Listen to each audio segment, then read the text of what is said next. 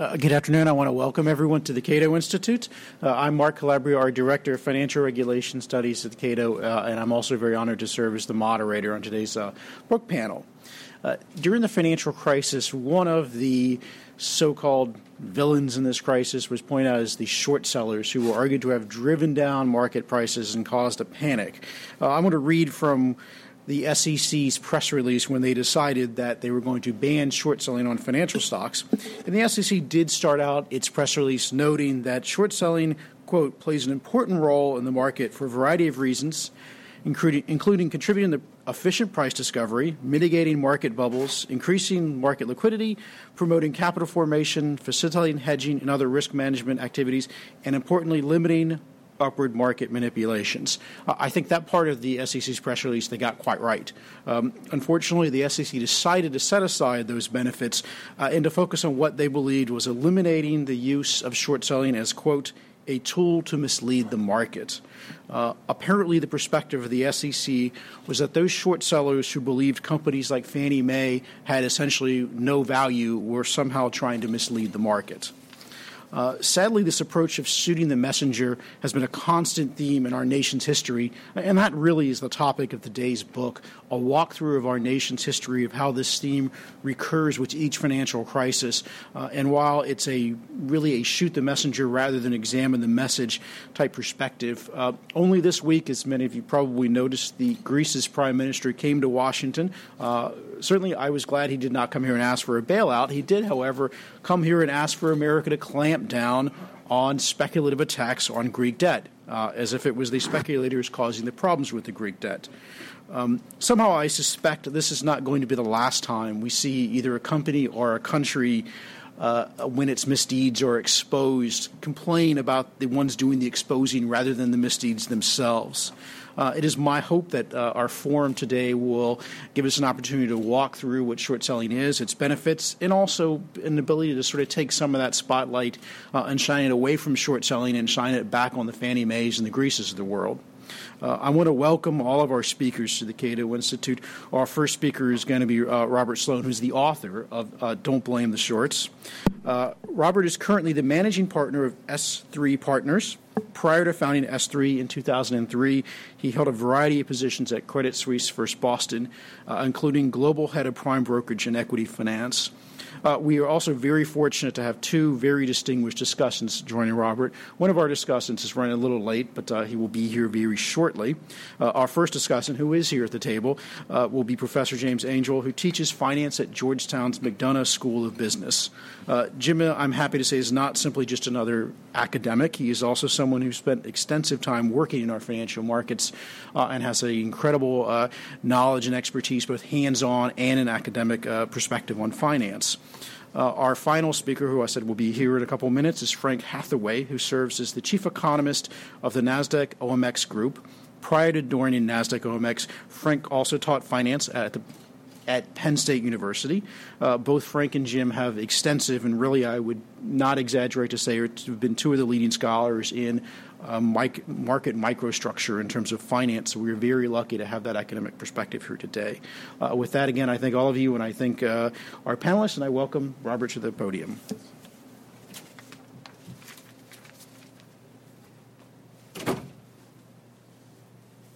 Thank you, Mark. Uh, also, want to welcome Frank and Jim, my fellow panelists. The uh, the subject today is uh, short selling, but it's really a historical debate. It started really well back, I'd say 230 years ago, at the start of the founding of our country. And I'm sure it's no secret to many of you in this room the philosophical and political traditions that were uh, that, that, that were that were uh, responsible for founding the country were diametrically opposed on their view on speculation.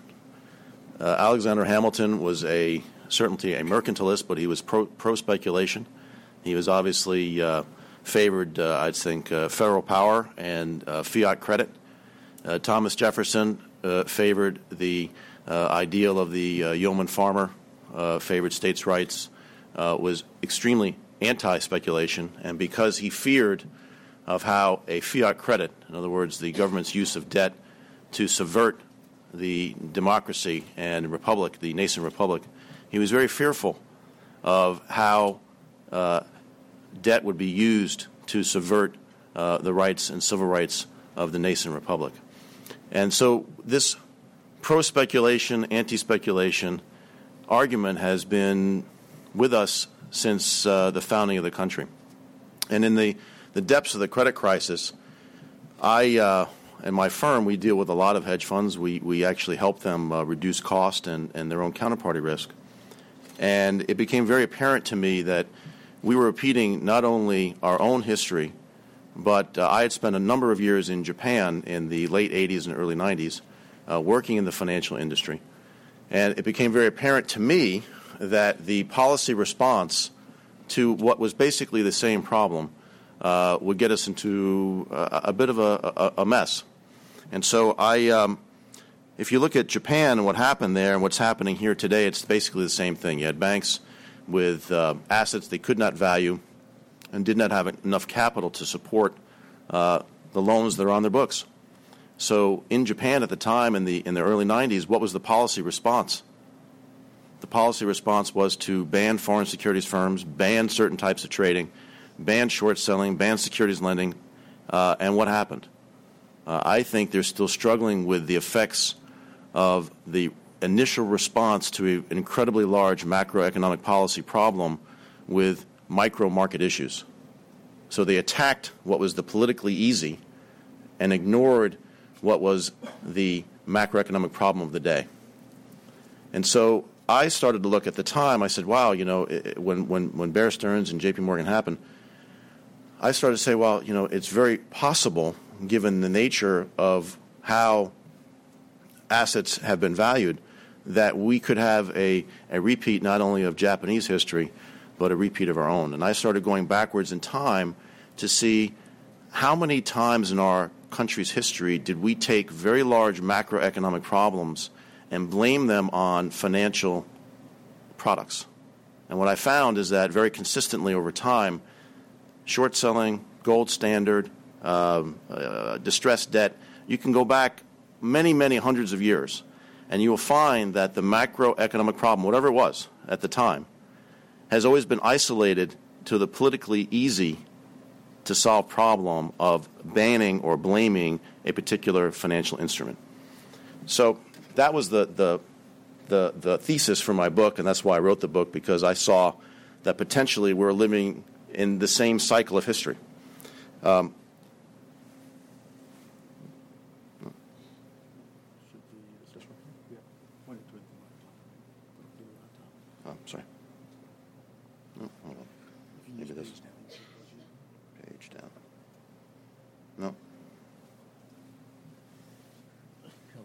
No, was quite all right. Um, my apologies.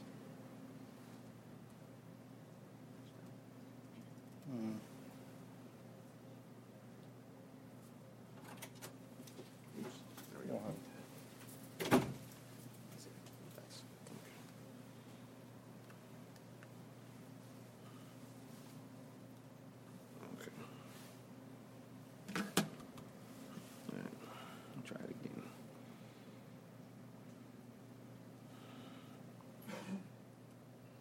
Okay. I just want to make sure this works too. Okay. Okay.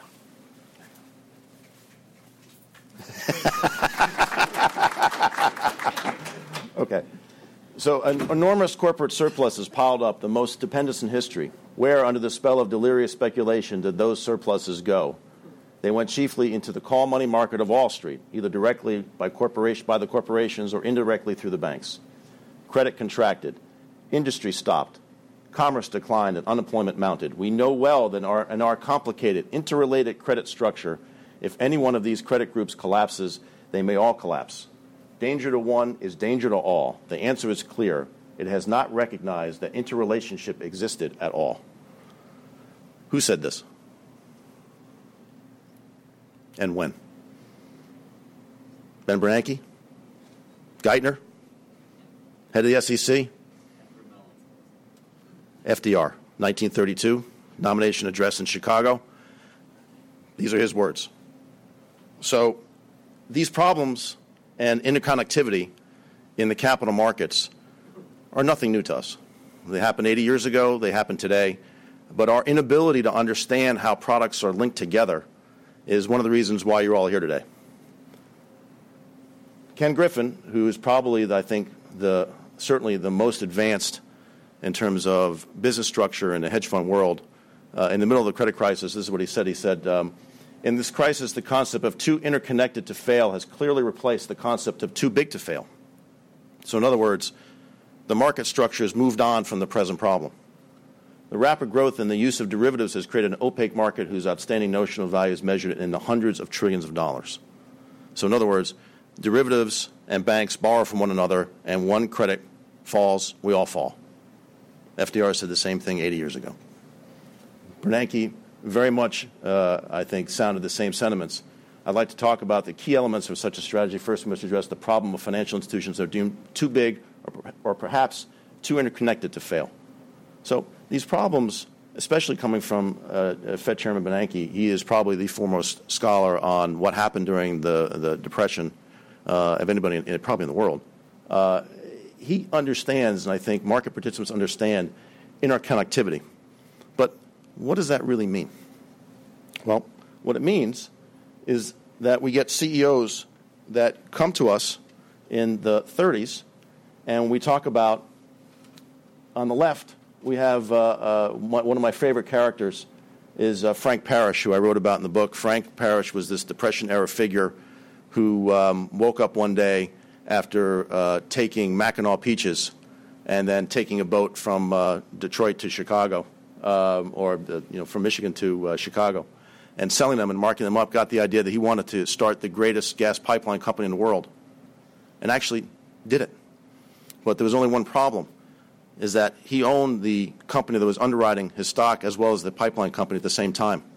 So his method of financing was to sell stock through his own, basically, securities company. And people understood that, so they started shorting the stock.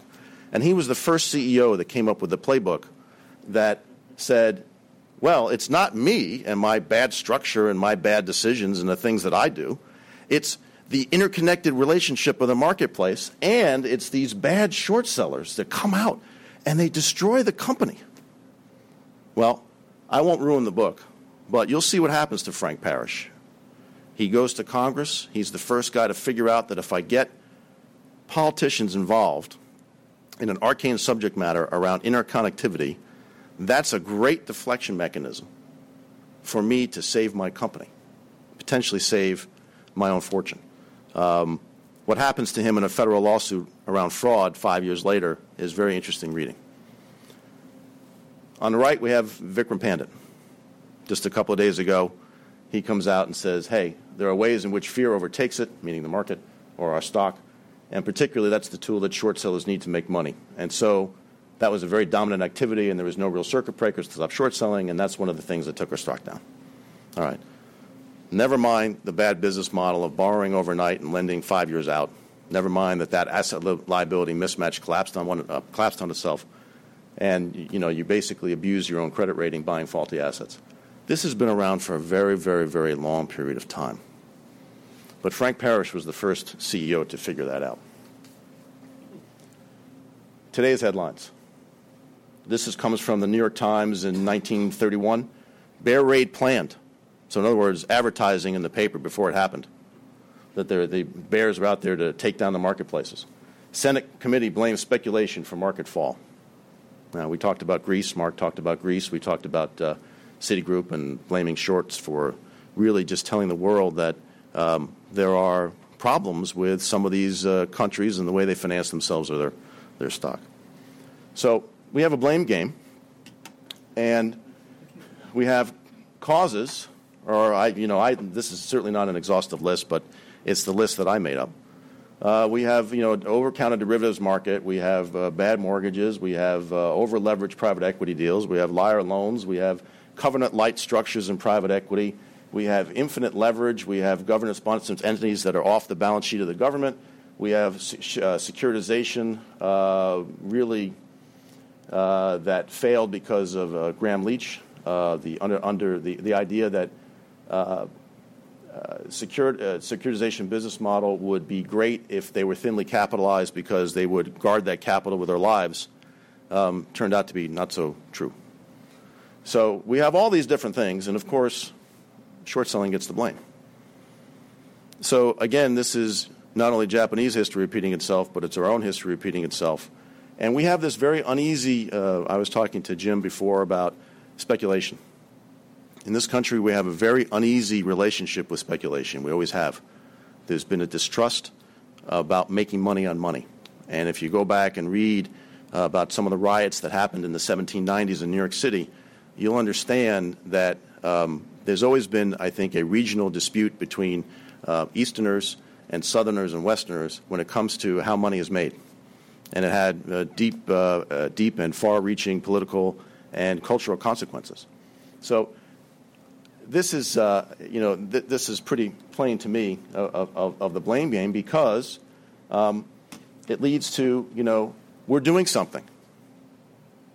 So the first regulatory move of the crisis, and here we are a year later, and many of you may read the headlines today and say, What's changed? What's changed since September of 2008? You know, in my opinion, not a lot. So we have TARP, we have Basel II reform, which basically says how much capital the banks need to keep against loans that they make. Uh, we've had no mortgage reform. We have no consumer protection. We have a tax on bonuses. We have a uh, I don't know what ban on proprietary trading means, but we have it, or, or at least proposing. And we have a bank tax.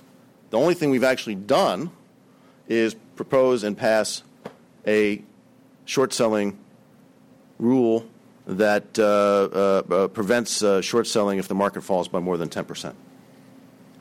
So this gets back to interconnectivity. This is a typical short sale transaction. And I think what is so frustrating for people that understand market structure is that this is not hard stuff to understand. There are a lot of arrows up there, yes, but the effect is very easy. Uh, I will ask a question, which is, you know, uh, let's say, you know, if hedge fund A short sells through the market and broker, the second line you see is that cash comes back to the fund. So the short seller owns nothing other than the cash. That cash is then given to the broker the broker arranged for a stock borrow transaction so the fund can make delivery. What the broker does, though, he doesn't keep that cash. He gives it to a custody bank, like Bank of New York or State Street or Northern Trust. That bank loans them the stock, and they keep the cash. That cash goes into the commercial paper market. So, a limit on short selling is not just a limit on shorting, it is a limit on the short term financing and liquidity that this country needs desperately when banks don't want to lend money. So, an attack on shorting is not an attack on bad guys, it's not a, an attack on a cabal of people.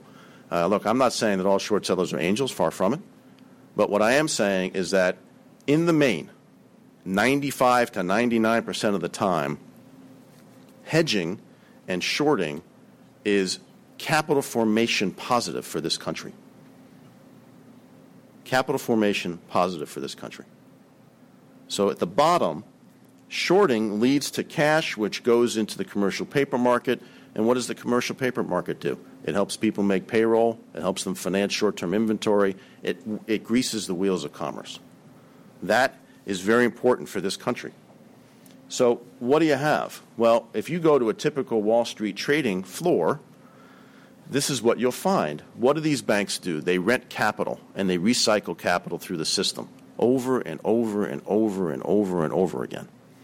And the reason why the credit crisis is a crisis is because that recycling can't happen when your balance sheets are clogged with assets you cannot sell. Your capital becomes tied up and it goes nowhere. So, what does short selling enable these banks to do? Well, if you go through all these product areas, Shorting is a way in which they enables them to offset risk so that they can rent capital. That's what they do. Now, in a very strange way, we, uh, you know, a lot of people are very accepted, uh, upset at Wall Street firms for, for paying themselves a lot of money. Um, if you inhibit the short selling, uh, you're only making it easier for them to rent their capital at a higher price. So, yeah, you may be mad at them, but you're just making it easier for them to make more money because they will demand a greater liquidity premium because liquidity will dry up. So you're putting money in the pockets of the very people you might be angry at. If you go to any product area around Wall Street, you go to converts, convertible bonds, and preferred, what do people do? They go buy this bond and, and, and, and preferred stock, and they short against it to offset risk. You go to options market making, certainly they short stock to offset risk. You go to block trading, block trading, companies want to sell 3, 4, 5% of the company. Investors want to do that. They want to get out of their portfolios. Many of the mutual fund companies you, you, you invest in do this. They have to short against that to hedge out their risk. OTC derivatives, certainly you're shorting against that to hedge out your risk. Any electronic trading. Electronic trading is a huge part of market liquidity today. Any part of that, short against that, so that you can keep recycling the very scarce resource that capital is. Now, I'm not sure, given where we are in today's cycle, we actually understand that from a regulatory perspective and also from a market structure per- perspective. And to me, the harder we want to p- create a villainization of a certain product, the farther away we are from giving people the liquidity they need to actually do what they want to do. So it's all about. Oops, what happened there? Oh, okay, well, it's all about liquidity. So, you know, I'll end my talk here uh, because I think that's my 10 or 15 minutes. But certainly, it's all about liquidity. So when you ban these products or you make it hard for people to short, you're just making it harder for people to rent capital uh, to do their jobs. And I'm more than happy to talk a little bit about uh, some of the history I found in the book and, and some of the more um, cultural and political and historical reasons why Wall Street and Main Street don't get along. But uh, thank you very much.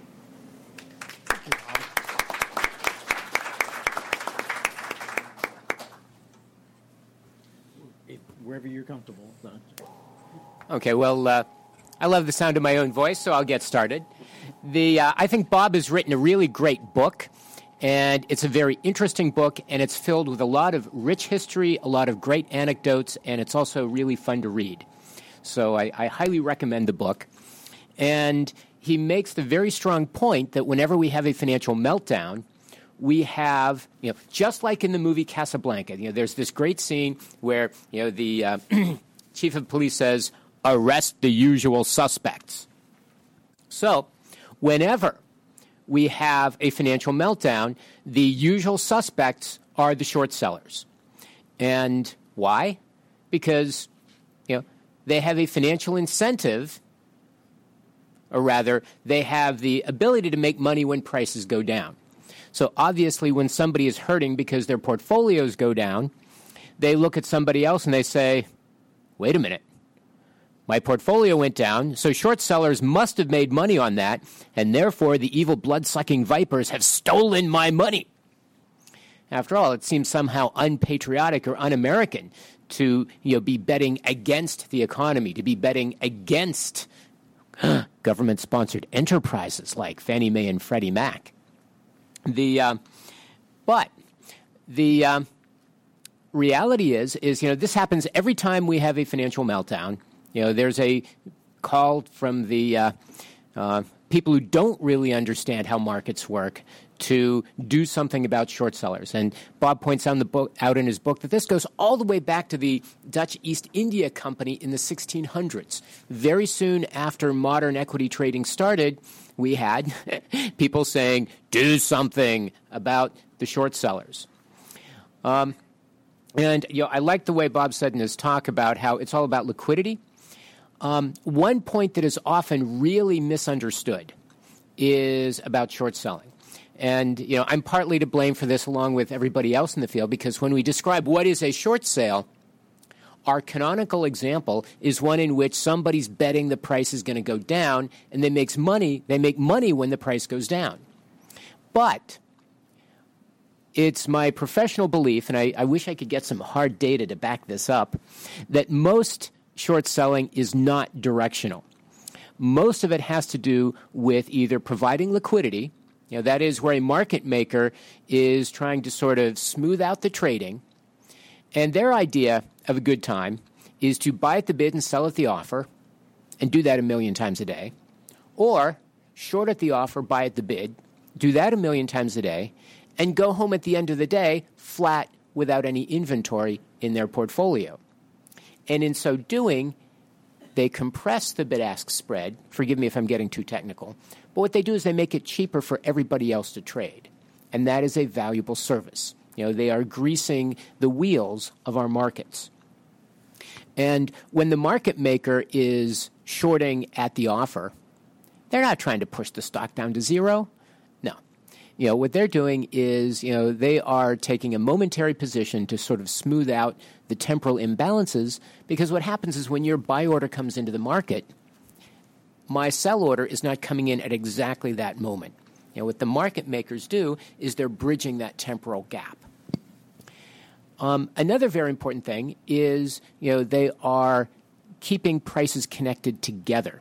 So, for example, when uh, you buy an exchange traded fund, an ETF, suppose you get one that you know has all 500 stocks in the S&P 500, like the Spider, very popular, low cost, very good retail investment product. Well, guess what? How do you know that the price of that properly reflects those 500 shares?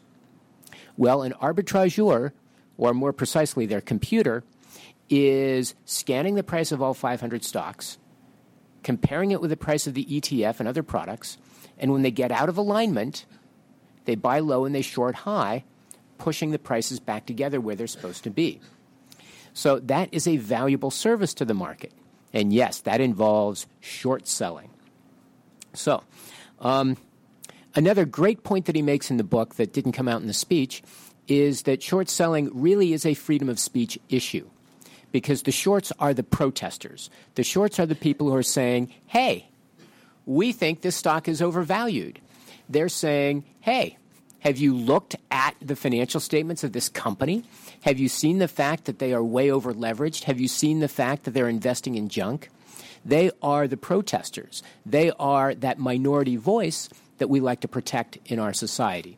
And I think that's a very important point. And that's a point that's not often made. So I'm really grateful for Bob for making it in his book.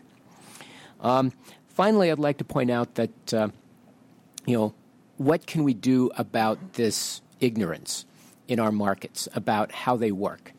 Um, and here I'm going to display my professional bias. I mean, if I were a used car dealer, I'd try to sell you a used car. As a professional educator, I like to sell education. Um, we really do need to have a better understanding of what short selling is, how it works, how it benefits the capital markets. And one way to do that is also to have better transparency in the markets. That uh, because I think the more people know about short selling, the more people can observe how much is actually going on, and how it is a normal part of our markets. It's a good thing. You know, the better, more data we have, the better public policy will be informed about how our markets really work. So, anyways, with that, I will uh, turn it over to Frank Hatheway, who can uh, help us even more. Thank you very much, Jim. I want to start with um, thought Jim ended on that uh, you know, education might improve attitude about short selling or speculation more generally. Some professions are just plain vilified. We're here in D.C. Lawyers get vilified, politicians get vilified, umpires get vilified, used car dealers get vilified probably used chariot dealers got vilified, speculators get vilified, and short sellers get vilified. And maybe it's just part of what comes with the territory. In the interest of full disclosure, I was an options trader for five years, from 1984 to 1989. As Bob says in his book, options traders need to sell short, so I was a habitual and repeated short seller for five years early in my career. Um, whether or not I've necessarily reformed going on to work for a stock market is an open question, but you now know part of my background. To focus on the book for a moment, I think one of the great strengths in Bob's book is the breadth of the historical analysis. Not only do we cover 200 odd years of U.S. history, but it's done in a way that really brings the reader both into the context of the time, but at the same time makes it very fresh, as if it were an event yesterday, whether you're talking about the Pujo inquiry or the Pecora Commission, or in a case of poor Chris Cox reading what he was saying in 1987, knowing what he was going to do in 2008, and he skewered on his own words. But you know, we're at the Cato Institute, not at, at Politics and Prose, so this is really more of a policy, I think, conversation than a, than a book review per se. So, turning to the policy side of, of short selling, 2008 the SEC's reaction to the financial crisis and the policy decisions they made about banning short selling, I think, were a very bad idea. I think where I differ with Bob and perhaps with Jim is around the circuit breaker, around the remedy. Frankly, I think if that had been in place when the restrictions on short selling were lifted in 2007, we had quite a different outcome in 2008 and probably quite less, uh, a lot less disruptive. Prices, as Jim and Bob both said, are an opinion poll. They're an opinion poll on the company, they're an opinion poll on the economy, if it's prices for currency, government debt, the market as a whole. People don't like negative opinions about themselves. I think S3 is private, yes? Yes. My company's not private. We get a fair amount of trading activity from short sellers, and yet when the stock goes down, our CEO will slam the table and blame those dang short sellers with a grin on his face people don't like negative opinions. And when it's about the economy as a whole, through the treasury markets, through the overall stock market, you now get the politicians involved. And politicians, first place, don't like negative opinions about what they're doing. Secondly, in my opinion, they don't like appearing as if they are not in charge. So when you get to short selling and the regulation of short selling or the removal of regulations around short selling, or at least a substantial reduction in those regulations in 2007, it's not surprising ex ante that when a financial crisis comes in the equity markets, that there's going to be a desire on the part of the government to limit short selling.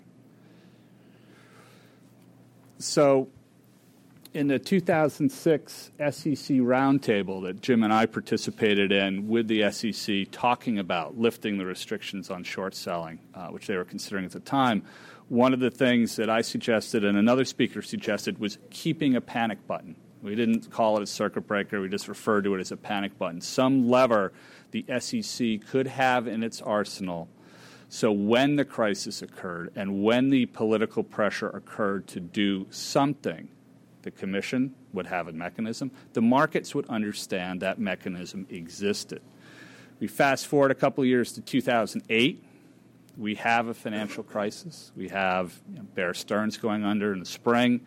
We have a limited ban on short selling around the primary dealers uh, in the summer. And then we come into the fall and we get the big explosion and we ban short selling in 800 stocks, going up to 1,000 by the time the ban expired. The ban is done on a Thursday night. It takes effect first thing Friday morning. First thing Friday morning happens to be what's called the quad witch, one of the most stressful events the market has, where futures, index futures, and other index derivatives expire. It's chaos. People don't know when they can short sell. You're allowed to short sell for bona fide market making. It's not clear what the definition of bona fide market making is in that context.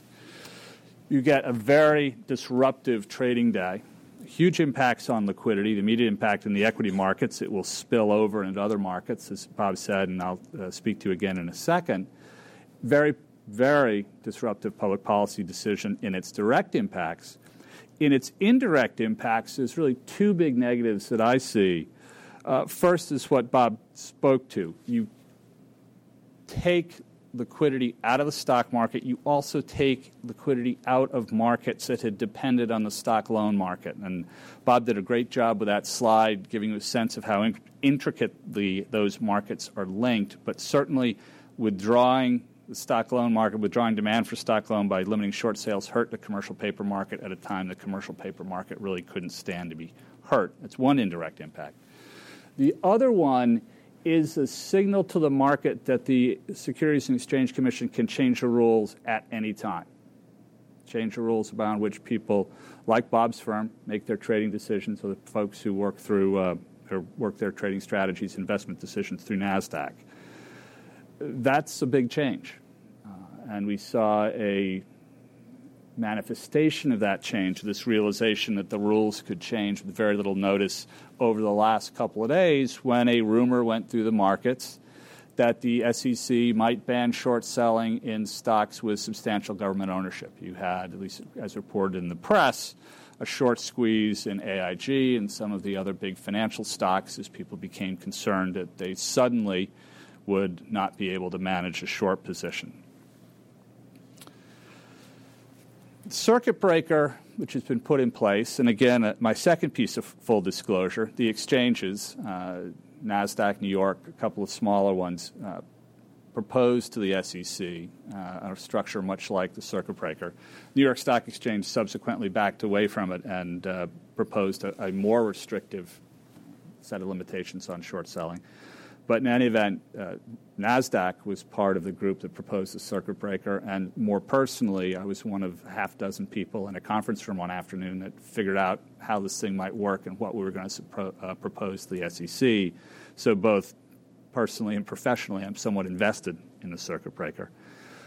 But it sets out a structure that the Commission has under which, what circumstances short selling would be constrained what the nature of that constraint would be, which would be you cannot get, you cannot aggressively sell short once the stock's down 10%. And that limitation stays in place for two days the day the stock fell and then the following day.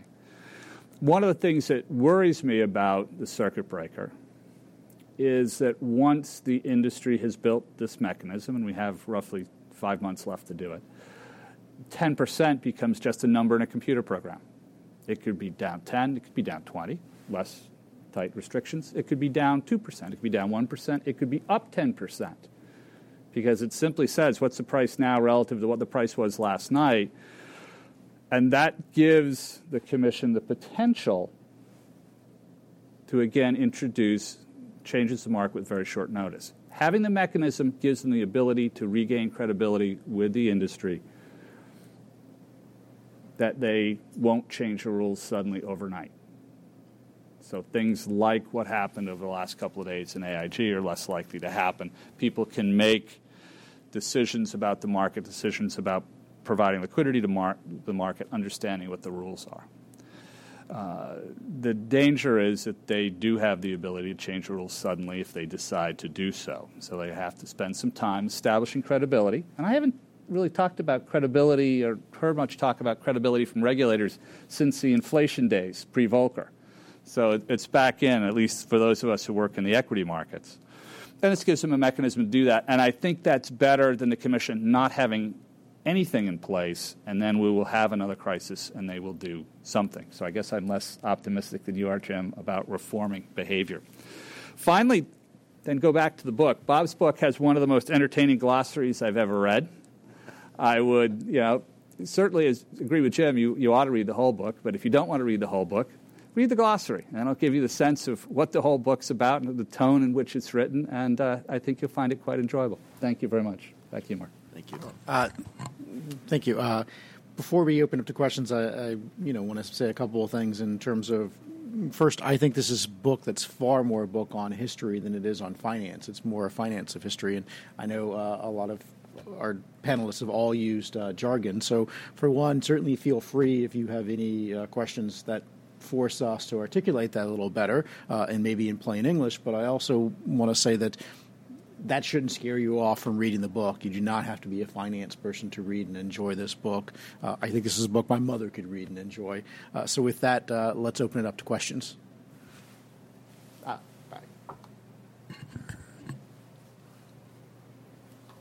Thank you. Uh, I'm, I'm guessing it's in the book, but I, uh, all of you talked about educating people about the importance of short sellers. And one thing that, uh, again, I'm guessing it was mentioned that would probably educate them the most is to remind them that short sellers are ultimately buyers. Not only would you not want to be in a market that did not have the information offered by short sellers, but the way I described is short sellers are downside protection personified because they're the ones that come in. They can only profit by putting a floor under markets uh, when they come back in to buy the shares they borrowed.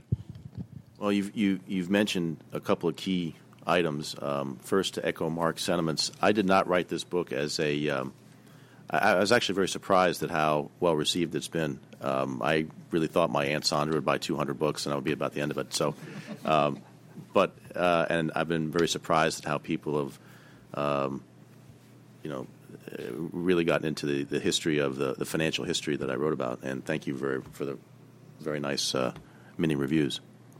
To your point, though, information. The reason why the United States of America has the best capital markets in the world is because we have the best information. Period. And when you start, I think, making it easy for the providers of that information, public stocks, to pick and choose what it is that if there's no if, if there is a if there's no price discovery on the way down, then it makes it very easy for corporations to manipulate information in a way that distorts best information. The second thing is liquidity, which you talked about. The short seller will buy back that stock at some point in time. Um, the taxation and the short term capital gains nature of the transaction um, really, I think, prohibits a constant turnover of. Uh, you know, a, a, a, the, the short-term nature, the short-term capital gains nature of the of the profits of the transaction, um, you're not going to have people. Uh, generally, shorts are um, uh, that are directional, really in the story for a very long period of time. So they are there to buy back the stock at a lower price. They're not there to short the stock at three dollars and buy it back at you know two ninety eight. That's day trading. That's a whole different thing. Um, I think what the rules are targeted at are those short sellers that have influence over the market. And so, in a very strange way, you know what um, what uh, my fellow panelists have been talking about. What's the incremental nature of the rule? How does that affect information that comes out later?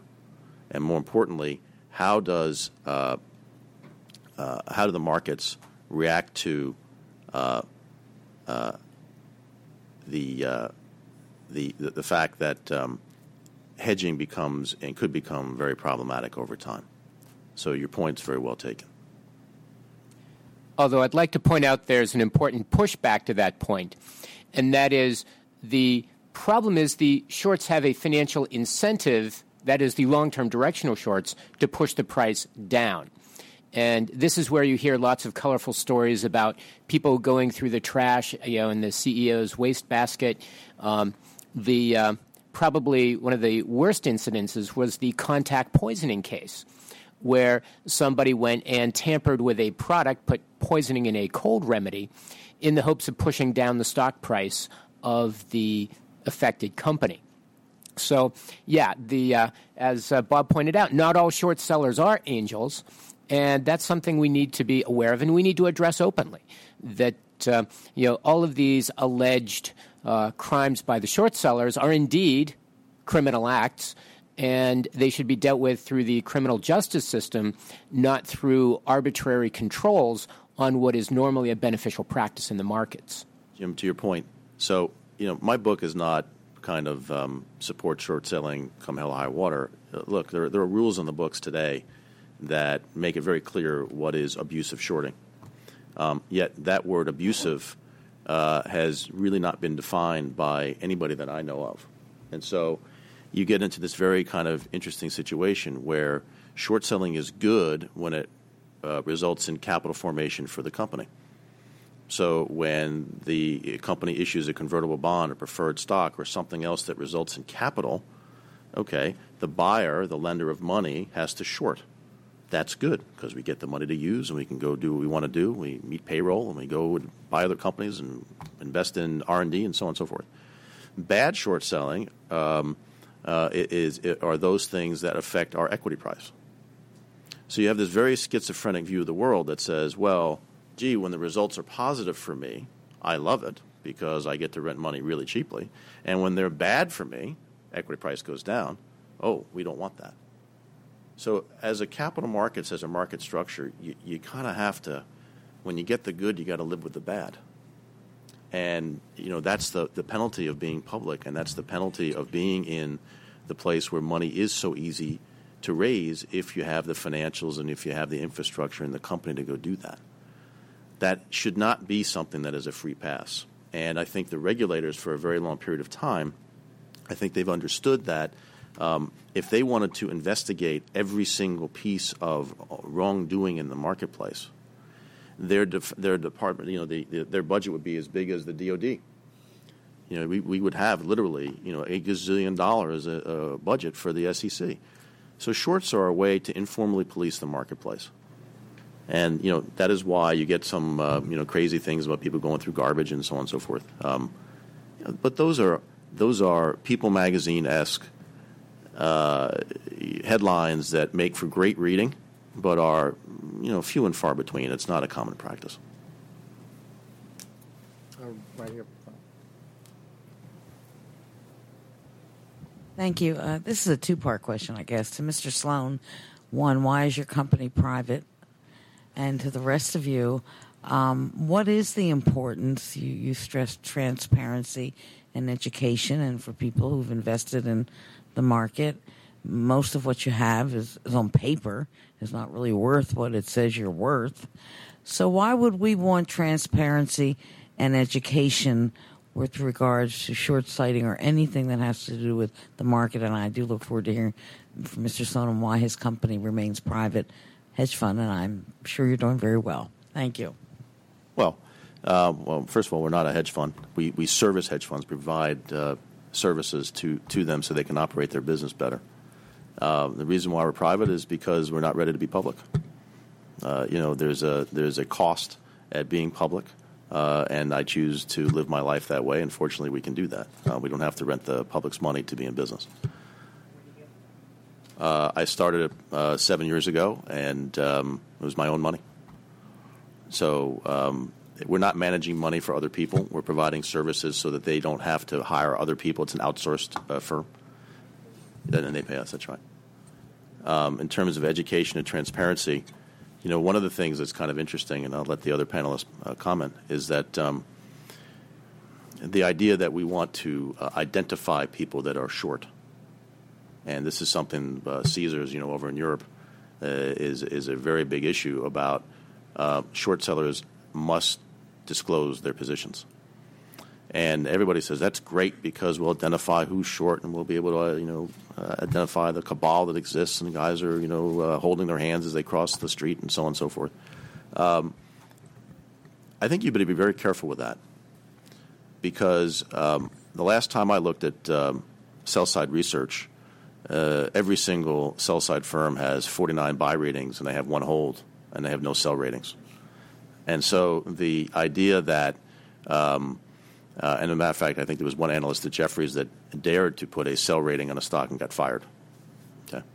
So um, by identifying short sellers as being short, you're really institutionalizing a sell rating.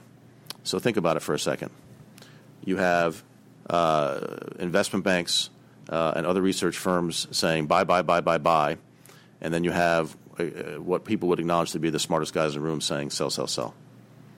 Is that something you really want in the public debate?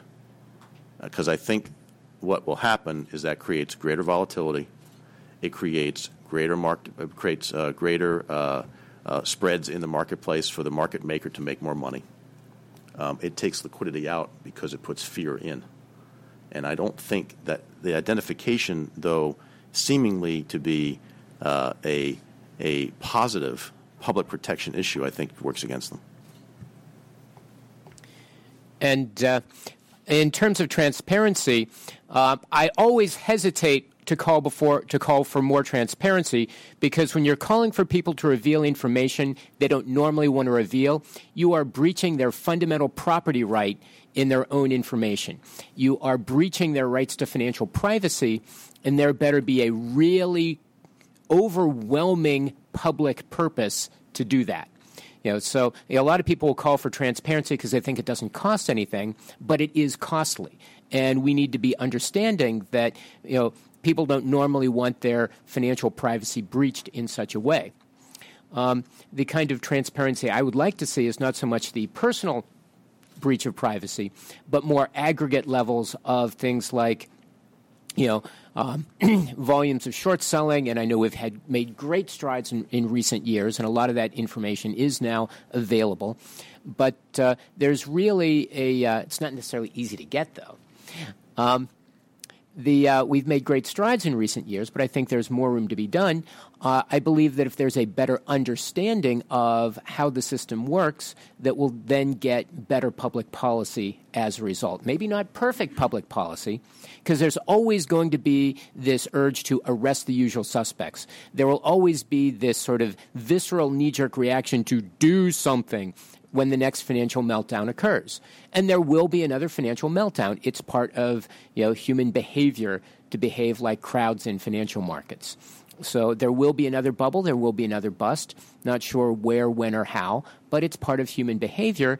And we can expect that you know, the next time there's a, a 40% downturn in uh, the market, we can expect there will be calls to do something. And I trust that if we have better understanding, that something will be less dangerous than what we saw last September. Because last September, the, uh, when the short band came out, the people who understood financial markets realized it was a totally useless action. What it signaled was that the government was one, clueless as to what was going on, and two, they didn't have any other tools to deal with it. So it was like the scene in a movie where there's a, a gunfire shootout and the person empties their gun and they have no more weapons left. So what do they do? They throw their gun at the other side. And that's what happened last September. That sent a signal to everybody that the government was clueless and that they were resorting to rash, absurd policies to try to do something. Jim, if, if, sorry, I just want to make one tiny comment because he made me think about something. Um, you know, if you look at the Constitution and you look at banking issues, and you go, this is something I cover in the book, uh, they are unbelievably intertwined with one another. Uh, federal power and banking are have augmented one another over time. So, September 2008, we've always had this pendulum in the country uh, where you have, um, you know, either large centralization of government, or you have, you know, uh, I would say, uh, uh, uh you know, more uh, states' right issues come to fore. Um, in September 2008, I thought it was the first time in our 230-year history where Wall Street really gave in. There's always been a pendulum between the two, and it's something that I go over in the book. But it's the first time where Wall Street went to the government and said, "We just don't have any idea of what we're doing." And Jim's analogy of kind of throwing the gun and just saying, okay, you know, let's try this. That's what happened. And I think just in terms of the Constitution and the way it plays out over time, um, these are very far reaching issues that we are in the middle of. No one knows where it'll end. But I think it's something, you, you know, as citizens, we really need to understand and pay attention to because those two issues, banking and the flavor of the Constitution at the time, um, are very much intertwined. I'm going to start my answer with a question. Were you talking about education about transparency, specifically about the details of short selling, or sort of more generally about? More generally, I, I get the question. Yeah. Yeah. Okay.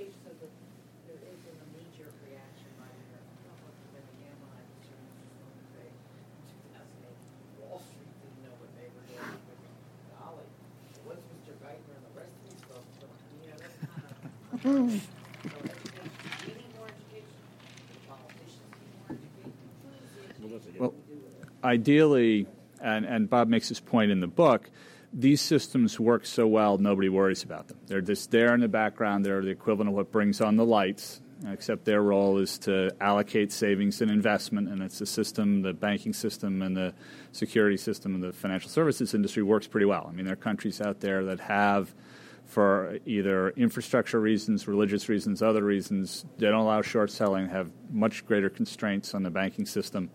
Uh, and I would argue they don't allocate capital investments so well, and they don't encourage savings and investments so well. So that's you know very broadly why Jim should keep teaching his classes while I taught uh, the classes I taught uh, at at Penn State.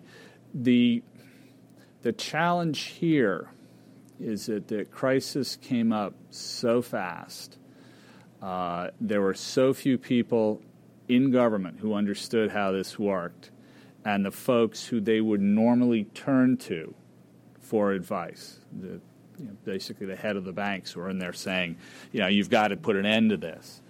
Um, that they went along with it, and the commission banned. They went along with the request, and the commission banned um, short selling. So, in that particular case, um, I don't really know what education would do. It's actually one of the reasons I kind of like the circuit breaker because it makes it clear that if the stock's going down, first it's the long sellers, which is one of the points in Bob's book. Most of the time in these crises, it is. Uh, the Securities and Exchange Commission, as well as other regulators, are looking into uh, short selling, long selling around the crisis, and they may come to a different determination. But at a very high level, a level we see and what we have spoken to publicly, there wasn't a noticeable increase in short selling in the crisis stocks at the time that individual firms got in trouble. To us, it looked like long selling as much as anything else.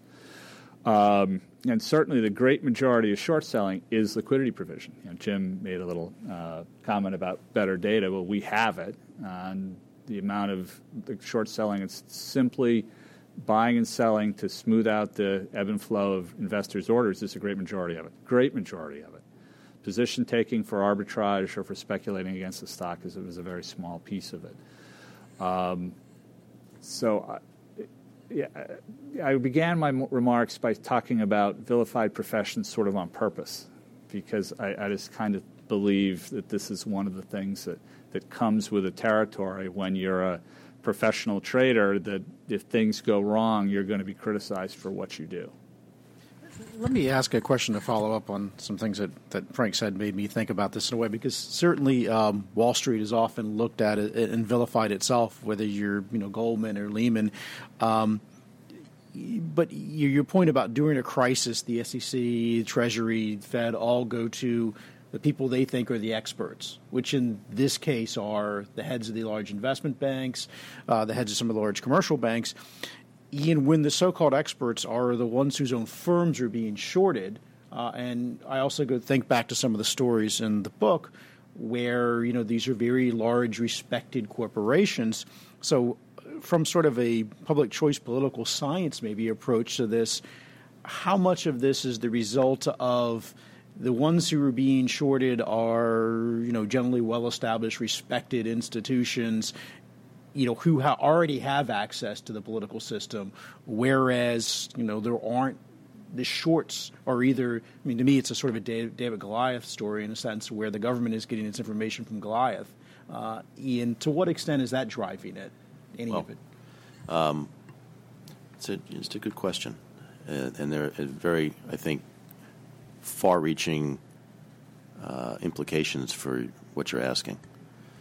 The the fact of the matter is, in my opinion, um, too big to fail is really not what this crisis is all about. Um, too big to work is. And so you have financial institutions that have far exceeded the ability of management to understand the actual products that they have created. And so um, it leaves you with this very uh, uneasy feeling, which is that um, we may not understand the products, but we'll sell the hell out of it and you know that may be uh, very uh, satirical, uh, but to me it does characterize the crisis. So um, we have nothing but a very simple asset liability mismatch. In plain English, uh, our assets are illiquid, and the money we borrowed to fund those assets very liquid. so uh, that falls in on one another. When your borrower say, I want my money back, and it's locked up because you have bought something you can't get rid of, that's a crisis. Yeah, the, the political. That, that, that's so.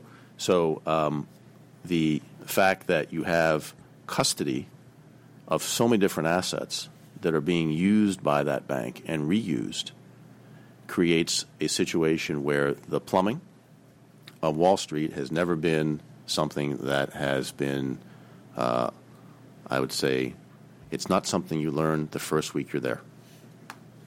It's something you learn probably uh, 20 years into your career. So the underpinning infrastructure of the firm is not considered sexy. It's not considered really that important. And it's not considered something that um, a chief executive flying around on his jet needs to bother himself about until he figures out that infrastructure is exactly what's funding him. And that is why you have the situation that Mark's talking about. Yep. I certainly think that's part of it. The folks who are the CEOs and the immediate advisors to the CEOs uh, of some of these big firms didn't understand fully all the interconnectedness. Not all of them, I'm sure some of them did, but I don't think uh, every one of them did. The other dimension, the political economy, is that once there was talk, and then over the summer, the first action to ban short selling for a short period of time in the primary dealers. Um, once there was talk about banning short selling, other companies, some quite large other companies, thought this was a good idea. Why not me too? And effectively, they would go to not only the banks, or not only the regulator, but they would go to the banks who are like, you know, you guys are going to get some relief. I'm a huge client of yours. I want relief too. And so the pressure on some of these executives, both in some cases for their own survival, but even for the ones whose survival really wasn't in question, they were being pressured by their clients to get relief from the short sellers. And there you have a class of people who really didn't understand the mechanisms and the interconnectedness of these markets, that banning short selling was going to cut off their access to commercial paper or have some other impacts you know, on their core business, and maybe they would have been you know, content to ride out the, the immediate effects of the financial crisis. I think But- we have time for a couple more questions uh, right over here.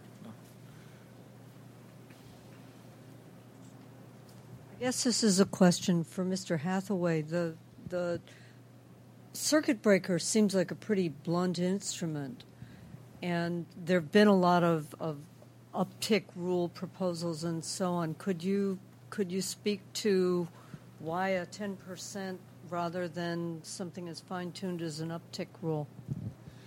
The big challenge with an uptick rule is uh, it's twofold. One, it's simply operational. You know, where is the tick? I was a trader, in, as I said, from 1984 to 1989. That included 1987. In 1987, during the crash, we had no idea where the tick was because the tape was an hour and a half late. That doesn't happen anymore, but the tape still gets late. So you have Jim reading one set of data, thinking he can short sell, going ahead and doing it. Me reading another set, not thinking so, but then I read what Jim's just done, and we get this ratcheting down effect. So what the commission has done is said you can't be aggressive selling short once the circuit breaker is in effect. So the circuit breaker, once it kicks in, is actually stronger than the old uptick rule. Because the uptick rule said you could be aggressive under these conditions. And NASDAQ's up bid rule, which was a similar idea but, but slightly different in manifestation, said you could be aggressive short selling except in these conditions. Now it says you can't be aggressive short selling at all. Um, the question about 10%, I think, really gets to what the SEC's been doing for the last five or six years about short selling. It's been a very incremental process. We haven't talked about even more obscure things like, you know, locate and failure to deliver and hard to deliver. And Oh, we, that. we could, that's a whole other hour Yeah. at least. Yeah, sure. But so they put something in place. It's going to affect, by our estimates, 80 stocks a day in the U.S. Most of which very low price stocks, under two dollars, illiquid. That's why they're bouncing up and down 10 percent. It'll give us some experience with this working. It'll it'll give us some experience when there's negative news. And we can say, okay, this is a reasonable thing. No, no, when it's a horrible thing, when circuit breaker ticks in, liquidity goes kicks in, liquidity goes away. We'll get an opportunity to see. So they start out wide enough that it'll get hit, but not so narrow that it's going to get hit a lot, and they will tweak it. That's just simply been the pattern they've had for the last six years, and frankly, I think it's been a good one for an approach to regulation of something that's complex. I, I- think we've got room for a last question. There's this gentleman here who's been patient. Hi, uh, Charles Rice, reporting for Mergermarket of the Financial Times Group. Uh, wondering, you, you mentioned uh, the circuit breaker uptick rules. What uh, and described uh, banning short sales as a very, very blunt instrument, throwing a gun at uh, at a bad guy. Um, what tools would you like to see the regulators have? Largely, this is a political problem, I imagine. It, it's not an actual market problem. But what tools would you like to see the regulators have to short circuit uh, the the political nonsense that go, comes up around short selling? I, I think the you know one of my slides looked at um, causes and then where the blame sits. let's just address the causes. Let's get around to either saying there's uh, more, there's a need for more capital uh, in the banking system. Uh, either that, or say that uh, banks can only do certain types of activities. But you know, let's get to it. The tools are there. I don't think you need, need the, the, the tools in the toolbox are plentiful.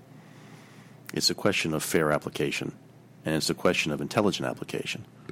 So I think what you're really asking me is, um, what's the difference between regulation and supervision? Um, we have the regulation. Uh, we'd like better supervision.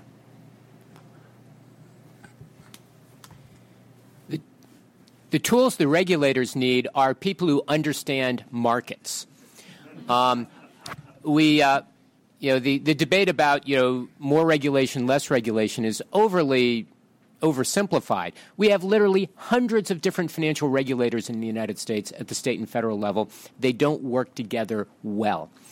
Uh, we have this fragmentation where nobody sees the big picture, and they get into endless uh, jurisdictional disputes about what is a security, what is a commodity, what is exempt, what isn't. And you know, the frightening thing about the SEC is you can tell, you know, when you read their rule proposals that as an institution, they really don't understand the functions of the markets they're regulating. And that's the scary part. Uh, we have uh, now, you know, I, I, don't want to vilify lawyers too much. I'm the son and grandson of an attorney, um, but uh, and I, I, believe I'm a firm believer in the rule of law. But our SEC is dominated by a bunch of uh, security lawyers who don't really understand the, the functions and economics of the markets that they're trying to regulate. And that's why we get you know, so many ill thought through proposals from them. So, what we really need is fundamental reform of our regulatory structure so that we have simpler, more comprehensive regulation that uh, where we, we don't need hundreds of different uh, regulatory agencies, and we need smarter regulation. We need um, you know, a regulatory apparatus of people who understand what they're dealing with. So it's not so much do they need power X or power Y. What they need is the intelligence to use what to, to figure out what tools they need and then to apply them in a wise manner. One of the difficulties in the current crisis is that um, people forget, you know, the 33 Act and the 40 Act, which are the seminal pieces of legislation that form modern securities law. It took them 10 years to write that. That just didn't happen overnight. And they had the time to do it. The markets were off the rails. I mean, you know, activity was dead. So they had the time and the and the and the and and the uh, and the resources uh, to go out and really say, okay, what happened? What do we want to do? Okay, let's write this legislation. It took them ten years. So um, I, you know, we, but the problem today is that um, markets are back on track. Markets are going forward. Innovation happens. How do you keep up with that? So I would what I, I'd, certainly like to see is um, look the a just somebody please say the credit crisis happened because we bought bad stuff, it went broke, and we couldn't borrow money. Just someone acknowledge that very simple fact, and let's just say okay for that never to happen again. This is what we need to do, and we wouldn't be talking about short selling, and we wouldn't be talking about liquidity. Just, uh, yeah, I didn't add bureaucrats to my list of vilified professions, so I'm going to stay away from Jim's remarks.